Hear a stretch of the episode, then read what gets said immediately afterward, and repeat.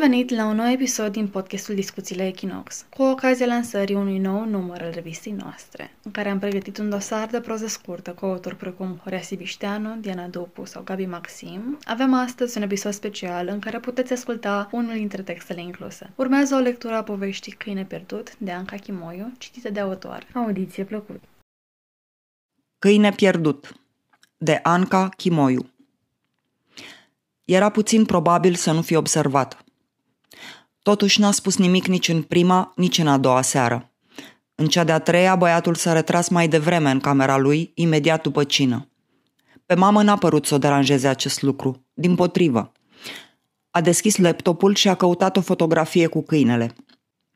A găsit mai multe. Bob pe terasă, Bob în curtea din spate, Bob mirosind florile. A găsit și înregistrarea în care el își plimba sora mai mică cu roaba prin curte și Bob alerga în urma lor. Se auzea distinct vocea mamei. Pregătiți de acțiune? Filmăm?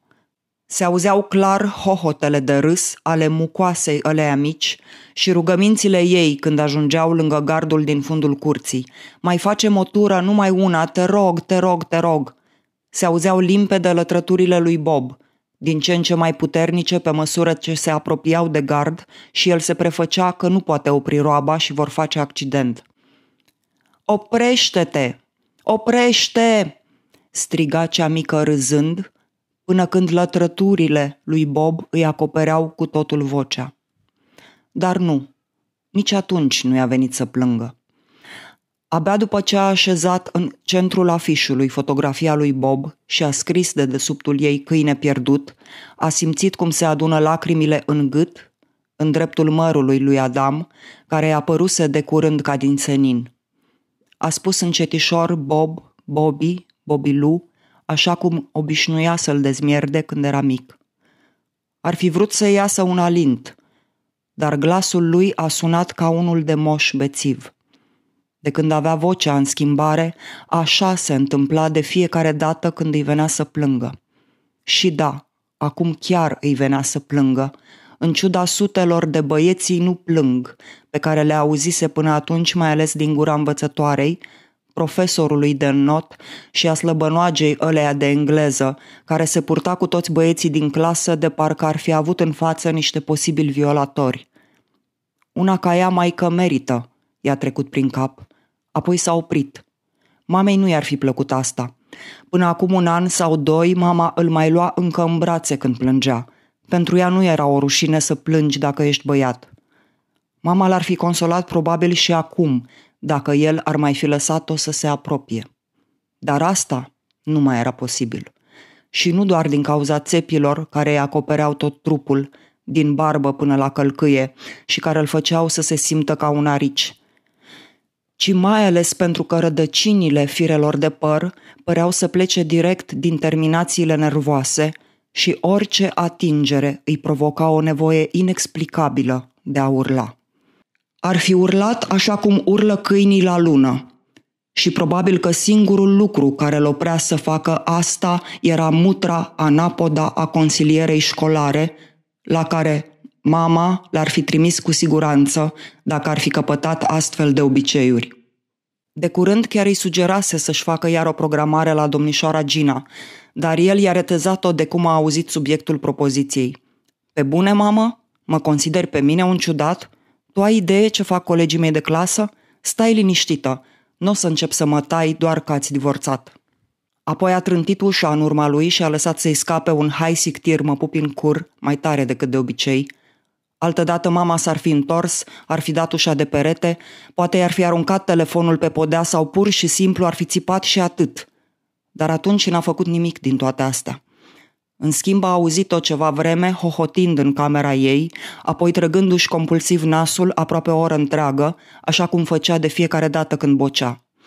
Ar fi dat orice să o poată opri, pentru că lacrimile mamei îl făceau să se simtă vinovat. În momentele alea chiar îi venea să se taie dar și pentru că trasul obsedant al mucilor îl scotea din minți. Ar fi vrut să meargă la ea, să o ia în brațe, să-i pună o mână pe umăr, să-i dea o batistă sau ceva de genul, dar de fiecare dată îl distrăgea câte un lucru. Putea fi orice, un mesaj pe WhatsApp, o muscă băzăitoare sau pur și simplu propria respirație, cu al cărei nou șuierat încă nu se obișnuise. În momentele alea, toate îi se învălmășeau în minte mai rău decât de obicei. Ar fi vrut să urle la lună, să spargă un perete și să crape un geam în același timp. Dar în loc de toate astea își punea căștile și asculta Nightwish la maxim. Și mamei ar fi plăcut să asculte muzică împreună, dar nu, n-avea să-i facă acest hatâr. Nu de data asta și probabil nici într-o mie de ani. Habar n-avea de când începuse să o urască. Cu siguranță nu ura fiindcă a divorțat, din potrivă. Nu ura nici că stătea toată ziua de curul fraierei de Sorosa. Cu asta se obișnuise de mult și știa bine că n-avea să se schimbe niciodată. Doar că, de fiecare dată când ea îl țintuia cu ochii aia triști, un tentacul gelatinos îi se înfigea în creier și îi sugea toată energia.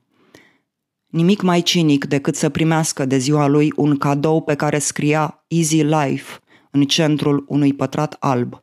Tricoul era tare fain, dar mesajul ăla stupid îi aducea iar cheful de a urla la lună. Nimic nu e easy, mamă, i-ar fi plăcut să-i strige în față când a desfăcut punga de cadou, dar privirea goală și ochii deja plouați l-au făcut să se oprească. La mulți ani. N-am avut bani să-ți iau mai mult. Sper să-ți placă, a spus ea cu voce de carton. A dat din cap că da, sigur îi place.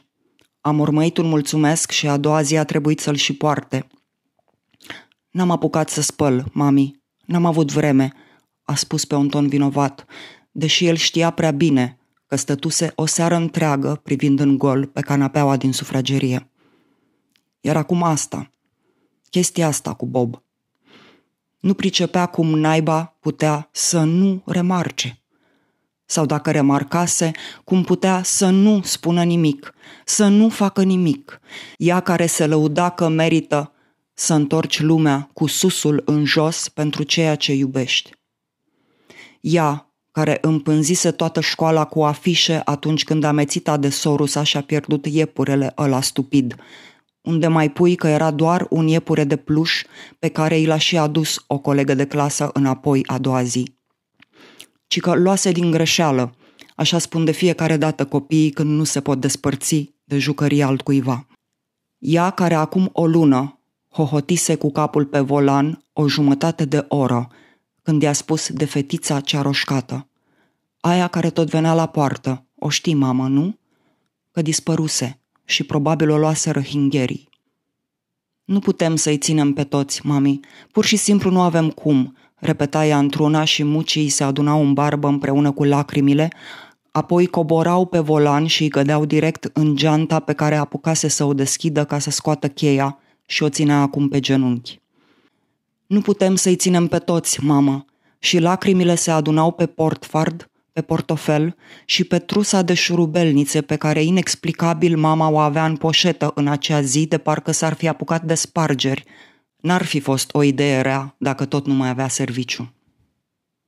Nu putem să-i ținem pe toți, repeta ea, în timp ce lui îi venea deja să râdă, și nu pentru că l-ar fi durut în cot de fetița, ci pentru că o vedea pe soră sa cum se chinuia să deschidă ușa de la intrare, bățâindu-se când pe un picior, când pe altul, în timp ce încerca să fixeze cheia în broască.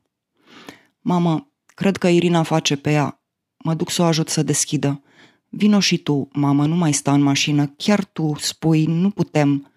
Nu avem cum să-i ținem pe toți, a spus femeia, ținându-și în continuare capul pe volan – de parcă ar fi vrut să fie sigură că adună în geantă toate cuvintele rostite în acea seară, altminteri lacrimile și mucii chiar puteau să se ducă naibii. A deschis ghiozdanul, a scos de acolo o pungă de chipsuri cu aromă de bacon pe care le pitise și de maică sa. Asta nu-i mâncare, mamă. Și de sorul sa. Dăm și mie că te spun. A mâncat aproape o jumătate de pungă, apoi s-a reîntors la laptop a scris Pudel în fereastra Google și imediat ce a dat Enter, ecranul s-a umplut cu mutre de câini, care de care mai pieptănați. A ales imaginea unui câine alb, proaspăt ieșit de la coaforul canin, i-a adăugat și o fundiță roșie, apoi l-a așezat în locul fotografiei lui Bob. A șters cuvintele câine pierdut și a scris în locul lor Missing Dog. În engleză totul părea mai simplu, cel puțin de data asta. Doar cifrele scrise de desubtul fotografiei aveau cu adevărat legătură cu el. Probabil îi mai ține minte numărul. L-a repetat în seara aceea de zece ori până a stabilit că îl știe pe din afară, iar el o întrerupea din când în când cu întrebări bliț. A treia cifră, a patra, a opta și așa mai departe. O să pună afișul în cartierul vecin, să nu-l ia colegii la miștouri dacă prin absurd ar trece împreună pe acolo și s-ar trăda în vreun fel. Nu știuse niciodată să mintă până la capăt și ăsta era încă un motiv pentru care acum îi venea iar să urle. Avea să-l lipească în drumul ei spre școală și ideea asta l-a făcut să zâmbească. Numai lui îi putea veni să țipe și să râdă în același timp. Numai el pățea asta. Cel puțin așa credea. De vorbit n-a vorbit cu nimeni, dar ei ar putea să-i spună. Simte că ar putea. Probabil îl vede Andreea. Dacă îl vede Andreea. Poate o să-l sune Andreea. A apăsat butonul on, apoi a închis ochii. Since I've been loving you, i-a bubuit în urechi, îi venea iar să râdă și să plângă. Ar fi bine dacă l-ar suna. La urma urmelor, numai ei îi povestise cum l-a găsit pe Bob într-o cutie în mijlocul câmpului. A înghițit nodul format iar inexplicabil în dreptul mărului lui Adam. Măcar de-ar fi un măr pe care să-l poată mușca vreo fată, s-a gândit și iar i-a venit să râdă. Bob, Bobby, Bobilu, se întoarce el singur dacă e, că doar știe drumul. A mai lipsit și altă dată, deși nu chiar atât de mult. Iar dacă nu vine, atunci chiar nu mai e nimic de făcut. Oricum nici el nu o să mai facă prea mulți purici pe aici.